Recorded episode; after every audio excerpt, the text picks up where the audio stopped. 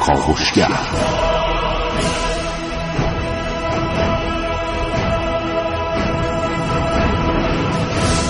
به نام خداوند بخشنده مهربان خانم آقایان دوستان شنونده سلام و وقتتون بخیر.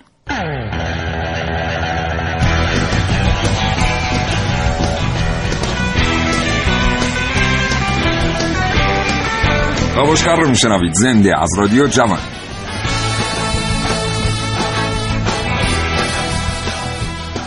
چشماتون رو ببندید و تصور کنید که یک روز بعد از ظهر یکی از دوستان شما به دیدن شما میاد. برای شما هدیه آورده. هدیه داخل یک جعبه کادو پیچ شده است. کاغذ کادو رو باز می‌کنید در جعبه رو برمیدارید و با یک کاپشن چرم بسیار زیبا مواجه میشید. دارید از دوستتون تشکر می‌کنید و سعی می‌کنید کاپشن چرم رو بپوشید که دوستتون شروع می‌کنه توضیح دادن درباره این کاپشن چرم و خودش براتون تعریف می‌کنه که با دستای خودش یه حیوان زنده رو گرفته کشته پوستشو کنده و برای شما کاپشن درست کرده. همون موقع است که روتون نمیشه کاپشن رو در بیارید و دور بندازید.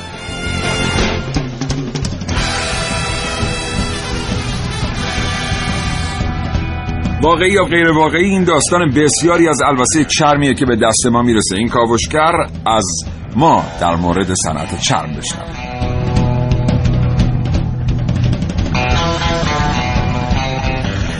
اگر زندگی روزمره فرصت مطالعه کردن رو ازتون سلب کرده یادتون باشه که برنامه کاوشگر رو از دست ندید. هرچند ما کاوشگرای جوان معتقد هستیم هیچ چیز در زندگی جای کتاب و کتاب خوندن رو نمی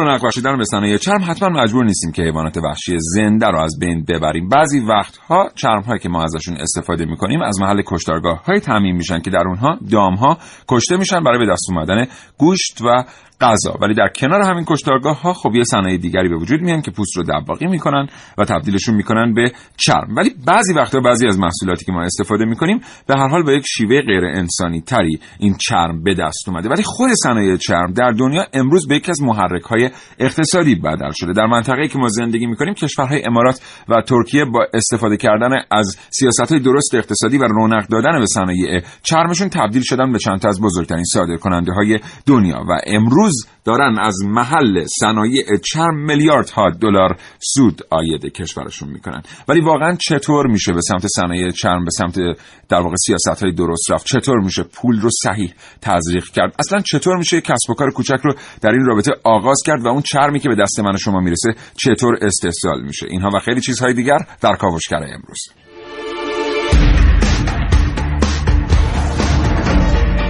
کاوشگر. محسن صبح. به نام خدا سلام صبح بخیر خدمت تمام شنوندگان عزیز کاوش. چه خبر امروز صبح محسن؟ خب چه خبر؟ گذر پوست بالاخره به دباخون افتاد. بله. بله. امروز می‌خوایم در مورد چرم صحبت کنیم. صنعتی که در کشور ما خیلی می‌تونه واقعا رشد داشته باشه و می‌تونیم حرف بسیار زیادی برای گفتن داشته باشیم در دنیا ولی در حال حاضر متاسفانه پیش رو نگرفتیم و به وضعی دوچار شدیم که چیزی بالا بر 90 درصد چرم های تولیدی در کشورمون به صورت خام و سالانبر صادر میشه و ما فقط ظرفیت استفاده و تولید ده درصد از پوستایی که در کشورمون تولید میشه رو داریم و مجبوریم مثلا که اون 80 90 درصد رو صادر کنیم. ایران از نظر تولید پوست سبک یعنی پوست گوسفند و بز سهم 5.5 درصدی از کل بازار جهان رو داره. و از نظر کمیت و کیفیت هم جزو سه تا کشور برتر دنیاست یعنی ترکیه ایتالیا و ایران. ایران اما با همه این تفاسیر در حال حاضر رقم کمی از حالا اون ارزش افزوده که باید نصیبمون بشه داره نصیبمون میشه و این بده در واقع ما در حوزه صنایع چرم با اینکه پتانسیلمون جزو سه پتانسیل اول بله. دنیاست با خام فروشی در واقع با فروختن پوست در مرحله بله. سالانبر داریم کاری انجام میدیم که هیچ سودی آید ما نمیشه و اون کسی که این رو خام از ما می‌خره در نهایت به خود ما میفروشه. بله و الان برای کارخانجات چرمون فقط زایات و فضولات و یه مقدارم حالا اون کارمزدی که برای دباغی پوست داده میشه باقی میمونه. وگرنه دیگه هیچی نیست. با وجود اینکه ما پیشینه سه ساله داریم در طول چرم در کشورمون و می‌دونیم که خیلی از مواقع تونستیم از کشورهای مثل ترکیه و ایتالیا جلو بزنیم ولی در حال حاضر وضعیتمون مطلوب نیست. بله. خب اصلا خود کشور ایتالیا که قابل مقایسه با ما نیست باز ترکیه تا حدی. چرا؟ البته ترکیه هم به نوعی میشه گفت صنعت چرمش میراثیه که از زمان پیش از عثمانی ها براش باقی مانده است زمانی که این صنعت از ایران صادر شد و در نهایت منشأ این صنعت در این منطقه ایران بوده است. ولی خب چرا حالا ما سینه به سینه نتونستیم دانش مربوط به استحصال چرم رو منتقل بکنیم و امروز حداقل یه عده آدم داشته باشیم که آبا و اجدادی کارشون اینه و تعدادشون هم انقدر زیاد هست که اون پوست تولیدی در کشور رو بکننش چرم و محصول نهایی این یه بحث بسیار بسیار قابل توجهیه که باید بهش نگاه دقیق تری داشته باشیم. با کاوشگر همراه باشید. با موضوع چرم خوب تا حوالی ده صبح.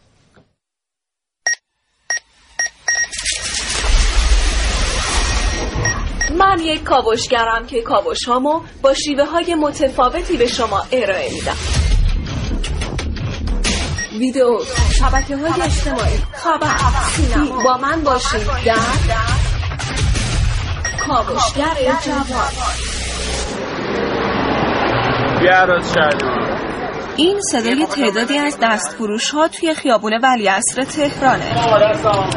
پژوهشگران بیکاری رو یکی از دلایل اصلی پیدا شدن مشاغل کاذب می‌دونن. بر اساس اظهارات مقامات دولتی هزینه ایجاد یک فرصت شغلی در کشور معادل 200 الی 300 میلیون تومان است.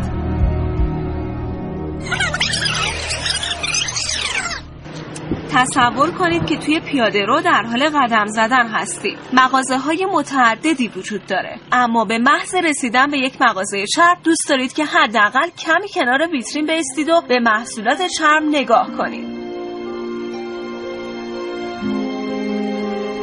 شاید وقتی به مدل و طراحی چرم ها نگاه می‌کنید با خودتون فکر می‌کنید که حتما طراحان این چرم ها خیلی افراد خوش سلیقه ای هستند. باید بهتون بگم که فکر شما حقیقت داره. صنایع چرم ایران تونسته در سالهای گذشته صادر کننده مواد اولیه چرم به کشورهایی مثل ترکیه باشه. سال گذشته میزان صادرات پوست و چرم گوسفند بالغ بر 60 الی 70 میلیون دلار بوده. اما این دلیل نمیشه که فکر کنیم ما فقط توی فروش پوست خام موفق هستیم. چون حالا دستگاه هایی که برای تهیه چرم به کار میرن سی الا چهل سال از عمرشون میگذره. و نکته دیگه این که تولید کننده ها باید مبالغ زیادی رو در ازای ارزش افزوده به دولت پرداخت کنند. و مسائلی از این دست باعث شده میزان صادرات محصولات چرمی نسبت به سالهای گذشته کاهش پیدا کنه. و در نتیجه ما حرفی توی دنیا در مورد محصولات چرمی نداشته باشیم. در حالی که این پتانسیل رو توی کشورمون داریم. چه از لحاظ طراحی و چه از لحاظ تولید. با توجه به اینکه 5 درصد جمعیت دامی جهان هم توی کشور ما وجود داره.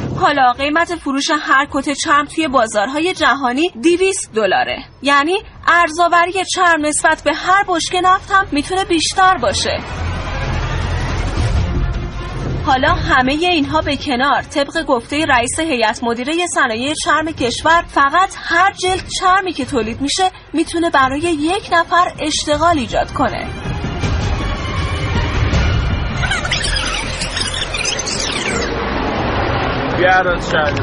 این صدای تعدادی از دستفروش ها توی خیابون ولیعصر تهرانه. یکی از این دستفروش ها مشغول فروش چرم های مصنوعی به صورت کیف پوله. پژوهشگران بیکاری رو یکی از دلایل اصلی پیدا شدن مشاغل کاذب می‌دونن. بر اساس اظهارات مقامات دولتی هزینه ایجاد یک فرصت شغلی در کشور معادل 200 الی 300 میلیون تومان است. عارف موسوی کاوشگر جوان. این برنامه کاوشگر که با موضوع چرم و صنایع چرم در ایران میشنوید. ارتباط تلفنی ما با مهندس علی اصغر رستمپور عضو هیئت مدیره انجمن صنایع چرم ایران برقرار آقای مهندس رستمپور صبح بخیر. سلام علیکم صبح بخیر. حالتون خوبه؟ متشکرم مرسی. متشکرم از اینکه این ارتباط رو پذیرفتید. منم تشکر می‌کنم از شما و همکارانتون و سلام می‌کنم خدمت شنوندگان محترم. سپاسگزارم. آقای مهندس رستمپور میگن که صنایع چرم در ایران دچار خامفروشی است. درسته؟ البته این فکر می‌کنم تقریبا صد و چند ساله شد. صد و دو یا سه ساله شد امسال بله. که مواد اولیه چرمسازی که در بخش چرم سبک که شامل پوست گوسفند و بز هست ما 18 میلیون رس پوست گوسفند داریم در سال ذبح میشه که حدود 90 درصدش به فرم پیکل یا سلامبور صادر میشه. بله. بله. و علتش هم نبود زیر ساخت هاست دیگه. ببینید یعنی ما الان داریم 90 درصد ظرفیتی که می‌تونه در کشور استفاده بشه برای تولید محصول نهایی که بیشترین ارزش افزوده داره رو صادر می‌کنیم به صورت مواد خام. به کشورهای هدف ترکیه ایتالیا بله. چین هندوستان بله. خب وقت این 100 سال این اشتباه ادامه داشته؟ شما عنایت بفرمایین که خب ما مدیریت جامعه ما وضع شده بله. و این روند ادامه داشته. خب باید زیر ها آماده بشه. زیر ها با حمایت دولت وزارتخونه های مربوطه آماده بشه تا این برسه به اون پروسه نهایی این 18 میلیون. اگر این مواد اولیه از پروتئینه اگر صادر هم نشه اینجا فاسد بله. میشه. آقای رستمپور. این زیر که شما بهش اشاره می‌کنید که باید به هر ترتیب مهیا بشه چه زیر هایی هستن؟ خب این ساختارها باید تغییر کنه. ماشینالات ما ماشینالات کهنه است مربوط به چهل پنجاه سال پیشه. بعد بحث حمایت های منطقی دولت در بخش نقدینگی. ما 18 میلیون رأسی که داریم به فرم سلامبور صادر می‌کنیم. اگر هم صادر نکنیم این به عنوان یه پروتئین اسیدامینه که یه کالای فاسد شدنی است به حال این میره تو بازارهای هدف مصرف میشه. پیشنهاد ما به دولت این بود. ما در زمان که حضورا خدمت آقای نعمتزاده وزیر محترم صنایع بودم بله. بودیم. من خودم شخصا خواستار شدم عوارضی که در دولت نهم برای صادرات سلامبور گذاشته شده. اون عوارض بیاد در یک صندوق سنفی. بله. بعد از اون صندوق برای زیر ساختای صنعت هزینه شه. یعنی با پول خودمون ما زیر ساختای صنعت رو تغییر بدیم. مشکلاتش رو برطرف آقای. رستمپور این زیر ساختها انقدر پیچیدن که سرمایه گذاران بخش خصوصی یعنی نمی‌تونن بیان خودشون این زیر ساختها رو ایجاد کنن؟ امروز کشور ما تولید توجیهی نداره. ما ما علاقه بود داشتیم گرفتاریم و شغلمون اینه تخصصمونه شاید شغل پدریمون و نسل دومم. ما گرفتاری موزر هستیم چون تولید توجیه نداره در کشور ما. شما در بخش چرم عنایت بفرمایید در بخش چرم سنگین که گاو هست پوست گاو بله. هست در صنایع سراجی و کفاشی به کار میره. و مب امروز با تعرفه های بسیار ارزان وارد کشور میشه از ترکیه. ترکیه بازارهای روسیه و اوکراین و سوریه رو از دست داده. کالاشو به هر فرم ای- ایدئال برای خودشون وارد کشور می‌کنن و تو کشور ما هم یه تعرفه بسیار ارزان تعریف شده. و تمام کارخونه ها تو تحت شعا قرار داده آقای مهندس رستمپور عذر می‌خوام فرمایش شما رو قطع می‌کنم می‌کنم. ما میگیم که یه کالایی که تولید کننده ایرانی داره در حوزه چرم در بازار ایران عرضه می‌کنه داره شکست می‌خوره از کالایی که تولید کننده ترک داره با تعرفه ارزان وارد کشور می‌کنه. یک بله. حالا سوال اینه توی این مورد که تولید کننده ترک که داره به لیر حقوق میده و به لیر مالیات میده و تقریبا از همین منابعی که ما تعمین می‌کنیم داره مواد اولیش رو تعمین می‌کنه چطور قیمت تمام شده کالاش انقدر پایینتر از تولید کننده ایرانی که داره به ریال حقوق میده و مالیات؟ من برای اینکه خیلی خلاصه این جواب شما رو داده باشم در سال گذشته نمایشگاهی در ایتالیا بود در ارتباط با ماشینالات صنعتی در چرم در بخش چرم ما یکی از این همکارا ترکمون که صحبت می‌کردیم ایشون می‌گفت ما امسال میریم نمایشگاه دولت گفته بریم ماشینالاتتون رو نو کنیم به روز کنین. پنجاه درصد هزینه خرید ماشینالاتون به عهده دولته. خیلی ساده. بله. این اینا حمایت های منطقی دولت از صنعته. این یک بخششه. بعد ما با تعرف های بسیار گران مواد اولیه وارد می‌کنیم. 9 درصد ارزش افزوده میدیم. خب این بخشا رو اونا سبکبالن. ما سالها جزیره زندگی کردیم. بحث های تحریم بوده. اونا با دنیا ارتباط داشتن. از همه جای دنیا پوست وارد می‌کنن. محدودیت ندارن. بله. مجموعه این عوامل باعث رشد اونها شده. بسیار سپاسگزارم. متشکرم مهندس علی اصغر رستمپور عضو هیئت مدیره انجمن صنایع چرم ایران. آرزوی سلامتی می‌کنم برای شما. خدا برای شما همچنین. خداحافظ شما. کاوشگر.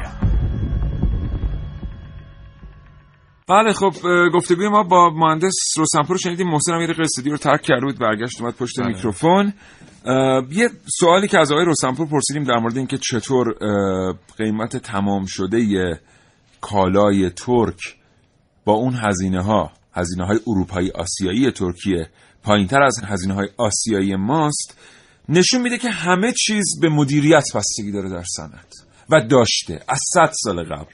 یعنی ما اگر سیاست های درستی داشتیم در هدایت صنایع چرم در ایران نه تنها این پوست ها رو صادر نمی کردیم با این میزان از بیکاری که ما در کشور داریم و با این میزان از عراضی و با این میزان از پتانسیل تولید پوست 90 درصد پتانسیل تولید پوست کشور داره به صورت مواد خام صادر میشه. چای نفت کجاست محسن بله نفت خب یه مقایسه انجام دادن گفتن که به ازای هر یک کت چرمی که ما می‌تونیم صادر کنیم این خودش به اندازه 5 تا بشکه نفت می‌تونه برای ما ارزآوری داشته باشه و ما در حال حاضر شهرک های صنعتی چرمسازی داریم مثل چرم شهر فرامین که تو بله. اینها 270 تا واحد چرمسازی هست که از این 270 تا فقط 60 تا واحد مشغول فعالیت هستن همین 60 واحد هم 30 درصد ظرفیتشون مشغول فعالیته و همین چرم شهر رو ما در تبریز هم داریم در شهر دیگرمون داریم مثل لرستان داریم که لرستان خودش قطب دامپروری کشورمونه. و ببینید ما چقدر تولید پوست داریم در اون منطقه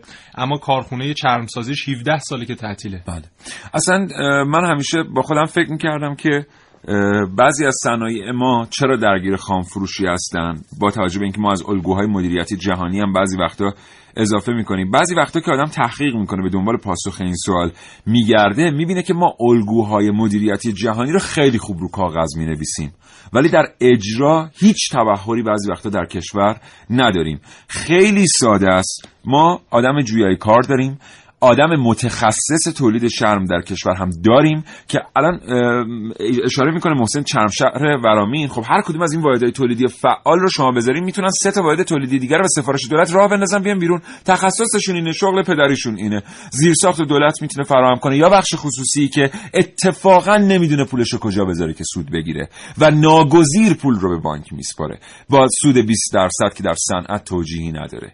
میاد بخش خصوصی سرمایه گذاری می‌کنه. این هم آدم بیکارم میرن سر کار. نمی‌دونم چرا به نظر کاوشگران جوان این موضوع ساده تر از اونه که بخواد در کشور متوقف باشه. امروز برای اظهار نظر آزاد با دو تا شماره تلفن ما تماس بگیرید. 224000 و 225952 در اختیار شماست. 3881 هم برای ارسال پیامک می‌تونید ازش استفاده کنید.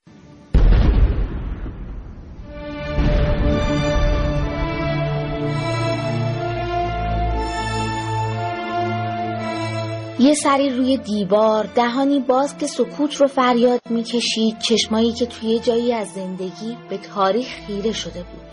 توی آخرین نگاهش می‌شد خیلی از این چیزا رو فهمید. گاهی توی زندگی راه فراری وجود نداره. پشمان پلانکوش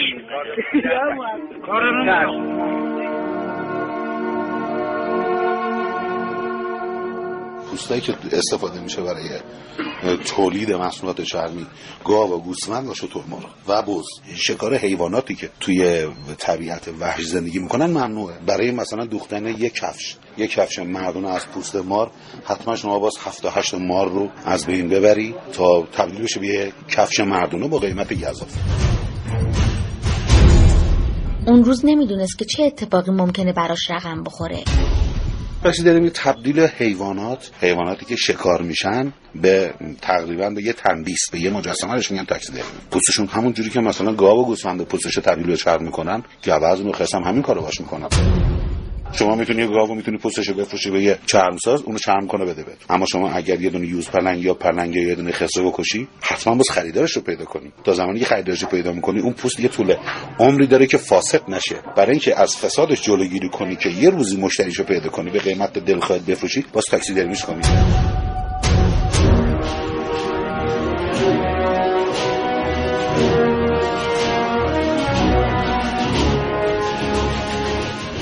حالا چند وقتیه که از اون روز میگذره. وقتی توی موزه از کنار یه همچین تندیسایی رد میشم فقط ازشون سکوت شنیده میشه. همون صدای همیشگی. صدایی که می‌تونست یه روز گرماش توی مناطق آزاد پژواک داشته باشه. ولی الان گرما بخش جسمیه که روحش یخ زده.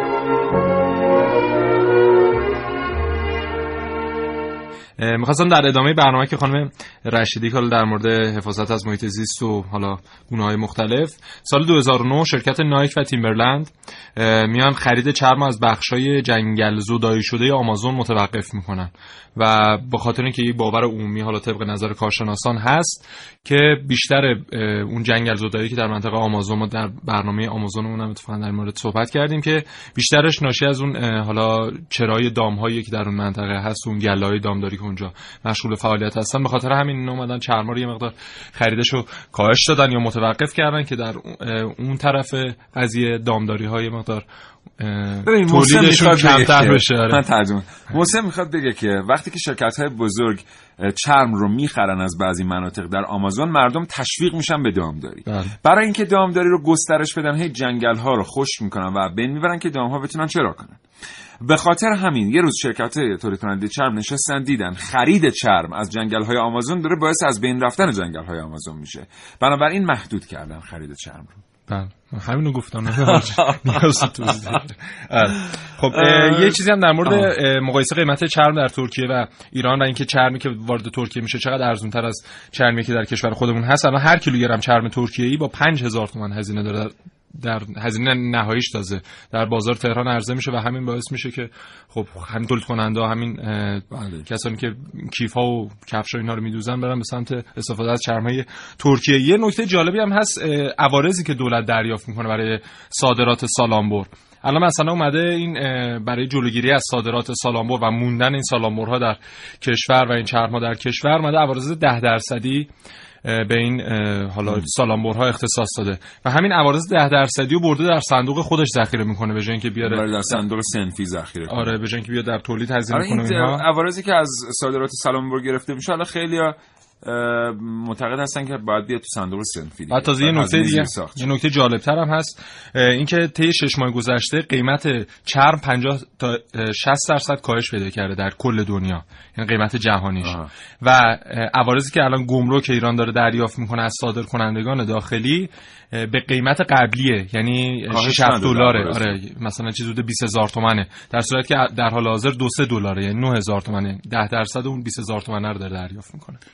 ما از همین تریبون تشکر می‌کنیم از گمرک ایران که به حال تحت شرایطی طرفهای خودش رو کاهش نمیده. همین فرمون انشالله که برن دیگه بعد این مدت دیگه همین چند نفری هم که صادر می‌کنن صادر نمی‌کنن. دکتر مهدی بهسرشت عضو هیئت مدیره انجمن چرم و تولید کننده چرم پشت خط تلفن برنامه کاوشگر هستن. آقای دکتر بهسرشت سلام وقت بخیر. سلام وقتتون بخیر. به همه شنوندگان عزیزم سلام عرض می‌کنم. حالتون خوبه آقای دکتر؟ متشکرم ممنون. خیلی متشکرم از اینکه اومدید پشت خط با ما صحبت می‌کنید. آقای دکتر بهسرشت چرا چرمی که داره در ترکیه و ایتالیا تولید میشه گاهی اوقات ارزانتر به دست تهرانی ها می‌رسه تا چرمی که در مشهد تولید شده؟ درسته. قبل اینکه من بخوام این بحث رو بکنم باید یه چیز کلی رو که توی ایران حاکمه رو اول تشریح کنم. وقتی سود بانکی درون کشور ما 20 درصده و توی ایتالیا و ترکیه این رقم هول و چهار تا شش درصده. تولید کننده مجبور پول خودش رو بذاره تولید کنه و سودی که می‌گیره توی ایران ده درصده. ولی توی کشوری مثل ترکیه که چهار درصد تورم داره سود بانکی چهار درصد داره مسلما ده درصد باسش توجیه داره ولی توی ایران این توجیه نداره. به همین علت قیمت ها بالاتر میشه. البته دلیل دیگه هم داره که بخوایم در موردش صحبت کنیم. ولی متاسفانه یه مسئله که این وسط پیش میاد اینه که خود چرم چرم که فراوری شده می‌خواد بره دست محصولات چرمی که کفش بشه. لباس بشه و هر چیز هر محصولات چرمی بشه. اولین چیزی که داره قیمت بالایی نداره. این تولید کننده های محصولات چرمی هستن که این کالا رو لوکس می‌کنن. شما الان اگه ببینید مثلا یک کفش چقدر چرم می‌بره واقعا جای تعجب همگان میشه. که چجوری میشه یک کار یک کفشی که الان توی بازار ایران از 150 تا 550 تومن داره فروش میره کل چرمی که می‌بره هلوهاش دو فوته. که این دو فوت یه چیزی هلوهاش 20 هزار تومنه. یعنی شما فکر نکنید همچین چرم قیمت بالایی داره توی ایران. بله. این محصولاته که قیمت رو داره می‌بره بالا. خب الان اینکه تو- آقای دکتر اسخایی می‌کنم فرمایش شما رو قطع می‌کنم. الان. همینجا سوالی ایجاد میشه. وقتی که. بیشترین ارزش افزوده در محصول نهاییه که به مصرف کننده نهایی تحویل میشه پس چرا همچنان صنایع چرم در ایران ناگزیر به فروش محصول خام هستن؟ ببینید محصول خام الان بیشتر به صورت سالامبور داره انجام میشه. که ببینید هلوش 20 میلیون جلد پوست گوسفندی توی ایران داره تولید میشه که 88 درصدش صادر میشه. 12 درصدش داخل ایرانه که به لباس کفش کفشای زنانه تبدیل میشه. خب واقعا این 88 درصد سالامبوری که داره از ایران خارج میشه هلوهاش 140 هزار تا 150 هزار شغل داره از بین می‌بره. اگه. ما همین رو توی داخل خودمون تولید بکنیم توی کشور خودمون تولید بکنیم یه چیزی هلوش یک میلیارد و 325 میلیون دلار. طبق آماری که دکتر حمیدی داده بودن. تو ارزآوری داره واسه این مملکت. یعنی خودش یه میدان گازی دالانه مثلا. واقعا بزرگ خیلی بزرگه ولی متاسفانه ما اصلا اینا رو جدی نمی‌گیریم. البته اینم باید اضافه کنم. در مورد ترکیه که چرا داره ارزون میاد. ببینید ترکیه بازارهای هدفش رو از دست داده. بله. وقتی بازار هدف رو از دست داده مجبوره که بیاد اه، جاهایی که هنوز می‌تونه وارد بکنه. دولت داره کمک ایشون می‌کنه. دولت داره کمک تولید کننده ها می‌کنه. یعنی عملا داره یه دامپینگ انجام میده. با قیمت پایین داره وارد کشورهای دیگه می‌کنه. از جمله ایران. و خود دولت داره از اون بهشون سوبسید میده. اون سوبسید همون ارزش افزوده و همون مالیات هایی که از مردم خودش داره می‌گیره. ولی اینجا بله. تولید کننده باید جواب ارزش افزوده بده مالیات بده و اداره مالیات دولت باید درآمدش رو از کجا در بیاره؟ مجبور بیاد تولید کننده رو گیر بله. البته آماری که آقای دکتر بهسترش بهش اشاره می‌کنن خیلی آمار خوشبینانه با احتساب کالاهای معدنی. ایشون میگن 70 درصد اقتصاد اه، واسطه‌گریه و 30 درصد تولیدی بیشتره. این نسبت خام فروشی نسبت نه نه اجازه بدید. خام فروشی شما جز همون بروکری حساب کنید. آها بله. ببینید سنگ معدن نفت اینا هم بله، اگه درسته. ما بیایم اینا رو بذاریم اینا همه بروکریه چون ما طول ارزش افزوده براش درست نکردیم. وقتی ارزش افزوده درست نکردیم یعنی عملا داریم یه دلالی یه بازار دلالی درست کردیم. بازار بازرگانی درست کردیم. نه بازار تولید کنندگی. درسته بله. حق با شماست. آقای دکتر بهسرشت حالا با کارشناسای این حوزه که ما صحبت کردیم خود شما هم که الان پشت خط هستید راه حل رو خیلی ساده می‌بینن. میگن با یک سرمایه‌گذاری یکی دو ساله در کشور و در واقع توجیه کردن بخش خصوصی سرمایه گذار میشه بالغ بر 50 60 درصد مواد اولیه تولیدی در کشور رو در طی دو سال به محصول تولید کرد. آیا واقعا موضوع این سادگیه؟ ببینید فکر نمی کنم. یعنی ما باید اول بیایم یه پلن طولانی مدت رو برای خودمون تعریف کنید. با یه سال و شیش ماه نمیشه. با این اوصاف که ما تازه داریم با جهان رابطه برقرار می‌کنیم. تازه داره در بازارهای بین المللی روی ما باز میشه. ما هر کاری که قبلا می‌کردیم چجوری بود؟ با دو تا واسطه به دست ایران می‌رسید. یا ما می‌خواستیم به کشور دیگه صادر کنیم مجبور بودیم دو تا واسطه داشته باشیم تا برسونیم به دست کشورهای دیگه. من خام فروشی نمیگم تولید کنندگی رو دارم میگم. ببینید ما اولین چیزی که می‌خوان همکاری دولته. چه در بخش همه جای دنیا تولید حمایت میشه. ولی وقتی که توی حرف توی صحبت تولید کننده خیلی خوبه خیلی گرامیه. ولی وقتی که پای عمل می‌رسه هیچ حمایتی که نمیشه بلکه اصلا کاری می‌کنن که زمین بخوره. بله بعد در مورد اینکه هزینه هایی که ببینید الان یه چرم ساز. جنسی که باید تولید کنه از اون اول تا به محصول نهایی برسه دو ماه زمان می‌بره. توی حالت بدبینانه دارم میگم. بله. که کنیم تا دو ماه. بله. اینو باید بفروشه. چک اون یعنی اون چکی که می‌خواد بگیره مال ده ماه بعده. یعنی عملا بازگشت سرمایه و سود یه شرکت یه کارخانه قلوهاش یک سال از بله. تا یک سال و نیم. بله. خب این باید با چه پولی کار کنه؟ باید بره وام بگیره. بله. وام چند درصد باید بگیره؟ کمترین وامی که ما داریم 20 درصده. یعنی بله. بعد یعنی دوباره باید تولید کنی 20 درصدش رو بده به حالا بانک که البته بیش از 20 درصد هم گاهی اوقات دریافت بله. متشکرم. آقای می‌کنم. خیلی ممنونم آقای دکتر لطف کردید باشید. آرزوی سلامتی می‌کنم برای. شما و خدا نگهدار. معیت باشید. خوشحال شدم. زنده باشین. من قبل از اینکه فرصت رو در اختیار اتاق فرمان بگذاریم چند تا پیامک بخونم. دوستی گفته که من تولید کننده قلاده حیوانات هستم. از شرم استفاده می‌کنید. برای چهار نفر اشتغال ایجاد کردم. یه پیامک جالب دیگه هم محسن واسمون اومده. بله. آقای سجاد طاهری تولید کننده از شهرک عباس آباد گفتن که ترکیه به تولید کننده برای خرید ماشینالات 80 درصد وام میده و بعد از 5 سال سوددهی باز پرداخت وام رو دریافت می‌کنه. تو کشور ما بعد از تاییدات اداری 18 درصد وام میدن که باز پرداختش باید به سرعت آغاز بشه. البته ما هم تسهیلات بانکی زیاد تو کشور داریم ما.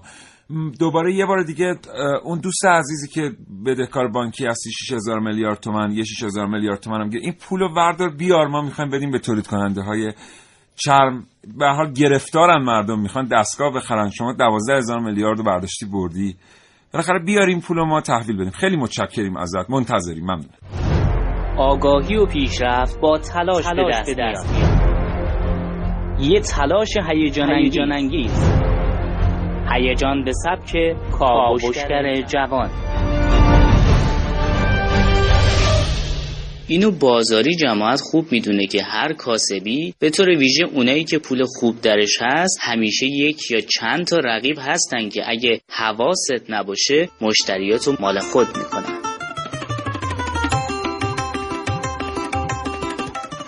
همین کت چرمی که به قول عموم خیلی کلاس داره و همه دوست داریم حداقل یه دست کت چرم داشته باشیم می‌تونه درآمدزایی چشمگیری برای کشور داشته باشه. اما با وجود پیشینی 3000 ساله استفاده ایران از چرم ظاهرا رقبا از ما موفق تر بودن.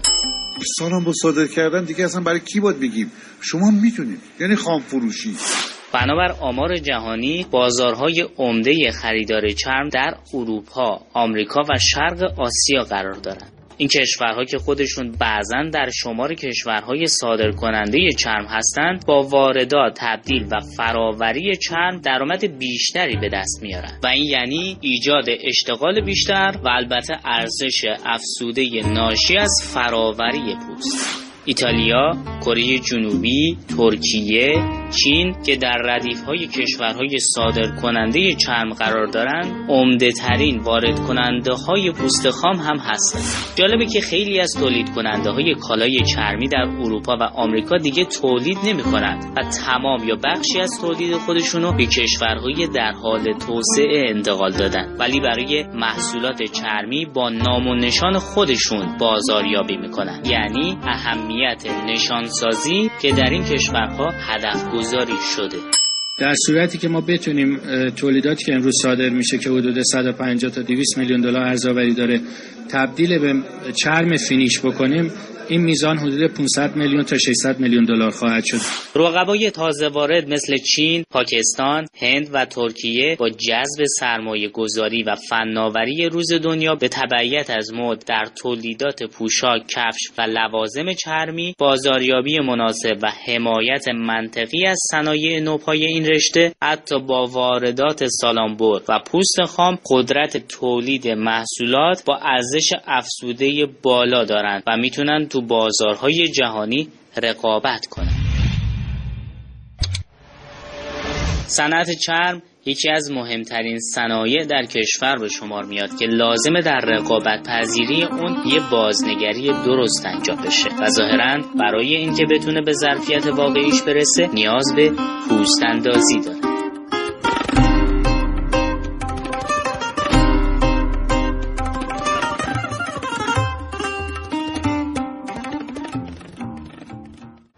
امروز بحث تولید چرم و دیروز هم البته بحث صنایع و تولید و نه در صنعت چرم در هیچ صنعت دیگه در حال حاضر تو ایران امکان سرمایه گذاری نیست. شما ببینید در جهان برای نگه داشتن سرمایهتون در بانک ها باید هزینه پرداخت کنید. شما زمانی که اینجا سالی 20 درصد 20 خورده درصد سود می شود گرفت و با ساختن حتی ملک آپارتمان تو همین بازار رکود باز هم سوددهی بدون ریسک هست. هیچ کس نمیاد سرمایه گذاری ریسک پذیری داشته باشه بیاد مثلا در صنعت چرم یا در صنایع دیگر ریسک پذیری داشته باشه و سرمایه گذاری رو انجام بده. آخر هم معلوم نیست متشکرم از تماستون. البته بسیاری صنایع واقعا سرمایه گذاری کردن درش سودده بوده تو سالهای گذشته و هنوزم هست. شما نگاه کنید صنعت آرد صنعت ماکارونی صنعت شکلات صنعت پوشاک در بسیاری از موقعیت. همین صنعت ساختمان بابا واقعا یه صنعت. ما یه کاری باش کردیم تبدیل شده به یه چیزی به اسم بساز بفروشید. و بسیاری از صنایع هنوز توشون اتفاقات خوبی داره میفته ولی بسیاری از صنایع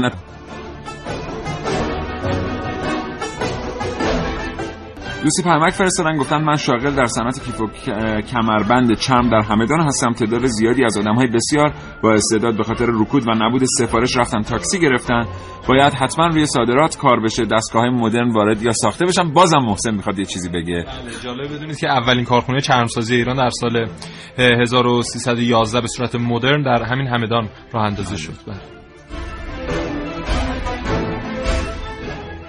می‌خواستم بگم به یه خاطر تولیدی تو ایران ضعیفه. خاطری که وقتی می‌خوای تولیدی را بندازی اینقدر سنگ اندازی می‌کنن جلوت. اینقدر یه شرکت تاسیس کن تاونی تاسیس کنیم چیکار کنیم چیکار کنیم که آدم پشیمون میشه. اینقدر هزینه‌اش میره بالا که دیگه نمی‌تونه به تولید برسونه. ولی مجبور خام فروشی کنه رد می‌کنه میره. آدم می‌خواد یه تولیدی را بندازه باید سود کنه. ولی اینا اینقدر سنگ اندازی می‌کنن که آدم دیگه به سود نمی‌رسه. الان شما چین ما یه دوستی داشته بودیم رفته بود اونجا. می‌گفت هر چی می‌خوای توی کارگاه کوچیک زیر زمین درست می‌کنیم یه دستت با هر مارکی بخوای. ولی اینجا نه. میگه باید شرکت تاسیس کنی تاونی تاسیس کنی نیم چیکار کنی سوله بزنی زمین چقدر باشه.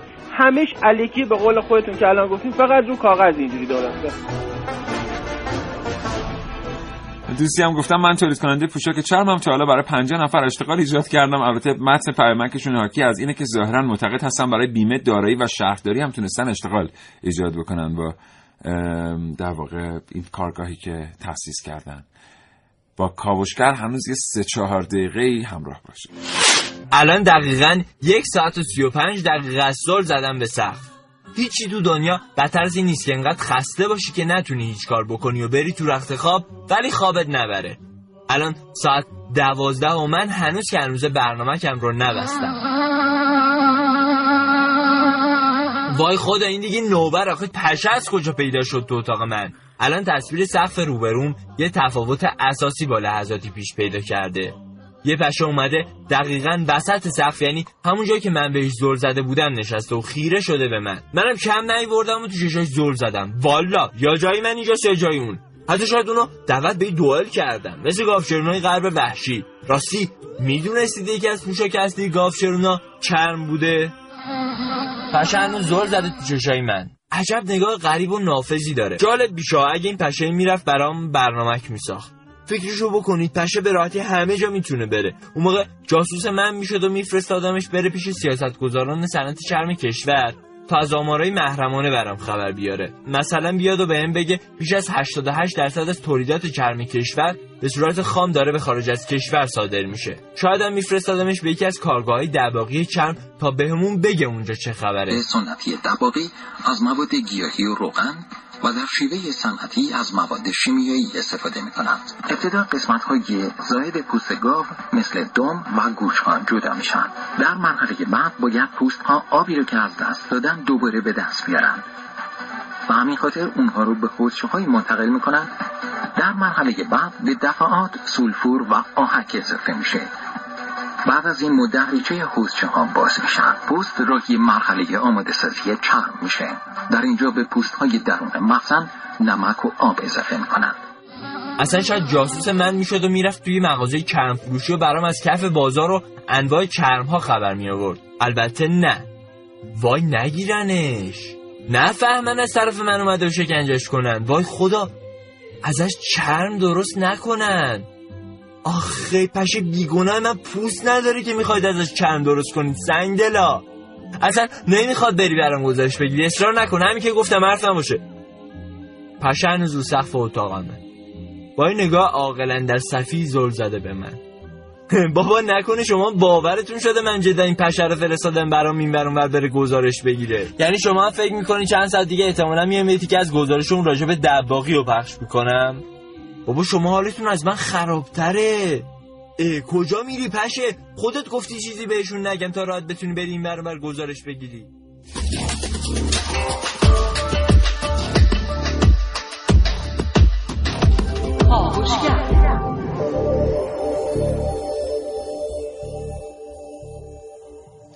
بله.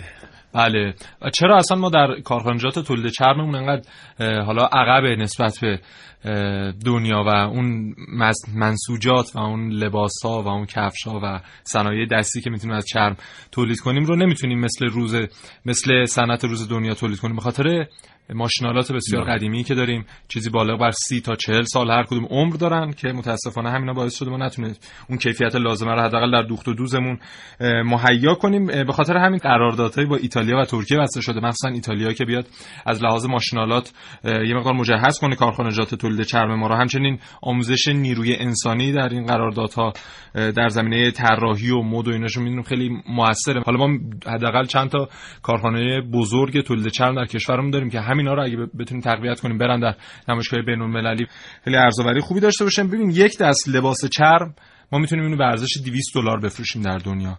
و کشور ما حالا با این میزان سالانبری که تولید می‌کنه ظرفیت تولید 4 میلیون دست لباس چرم رو در سال داره. این خودش میشه 800 میلیون دلار.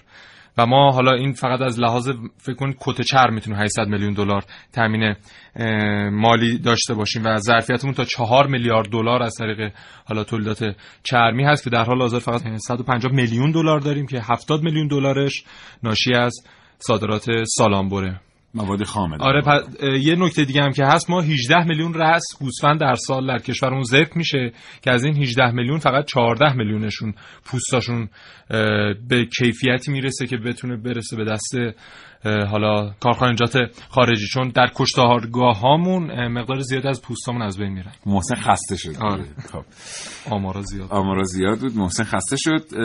ما واقعا به تعداد بسیار زیادی شغل احتیاج داریم. یه بار دیگه یادآوری می‌کنیم اول به مسئولین بعد به بخش خصوصی که برای رسیدن به برنامه های توسعهمون لازم سالی یک میلیون صد هزار شغل ایجاد بکنیم. تعداد مشاغلی که در ایران در سال ایجاد میشه حتی نزدیک به این رقم نیست. و می‌دونید که هر سالی که میگذره ما این تعداد شغل رو نمی‌تونیم ایجاد کنیم اون عقب افتادگی ما در ایجاد شغل میره برای سال بعد به سال بعد اضافه میشه. و ما باید بفرمایید آقا محسن. ببخش من یه نکته در مورد شغلم بگم که هر یک پوست سالانبر یک شغل ایجاد می‌کنه اما هر یک کت چرم 20 تا 30 شغل. بله. یعنی یه حوزه بسیار پرپتانسیلیه حداقل برای اینکه ما بتونیم مشاغل پایداری رو درش ایجاد کنیم. سپاسگزارم از اینکه تا این لحظه ما رو همراهی کردید. محسن متشکرم. آرزوی سلامتی می‌کنم. برات لطف کردی. خداحافظ. خواهش می‌کنم. خدا نگهدار. و از همراهی شما با کاوشگر تا این لحظه سپاسگزارم امیدوارم برنامه رو پسندیده باشید تا فردا نه صبح. خدا نگهدار.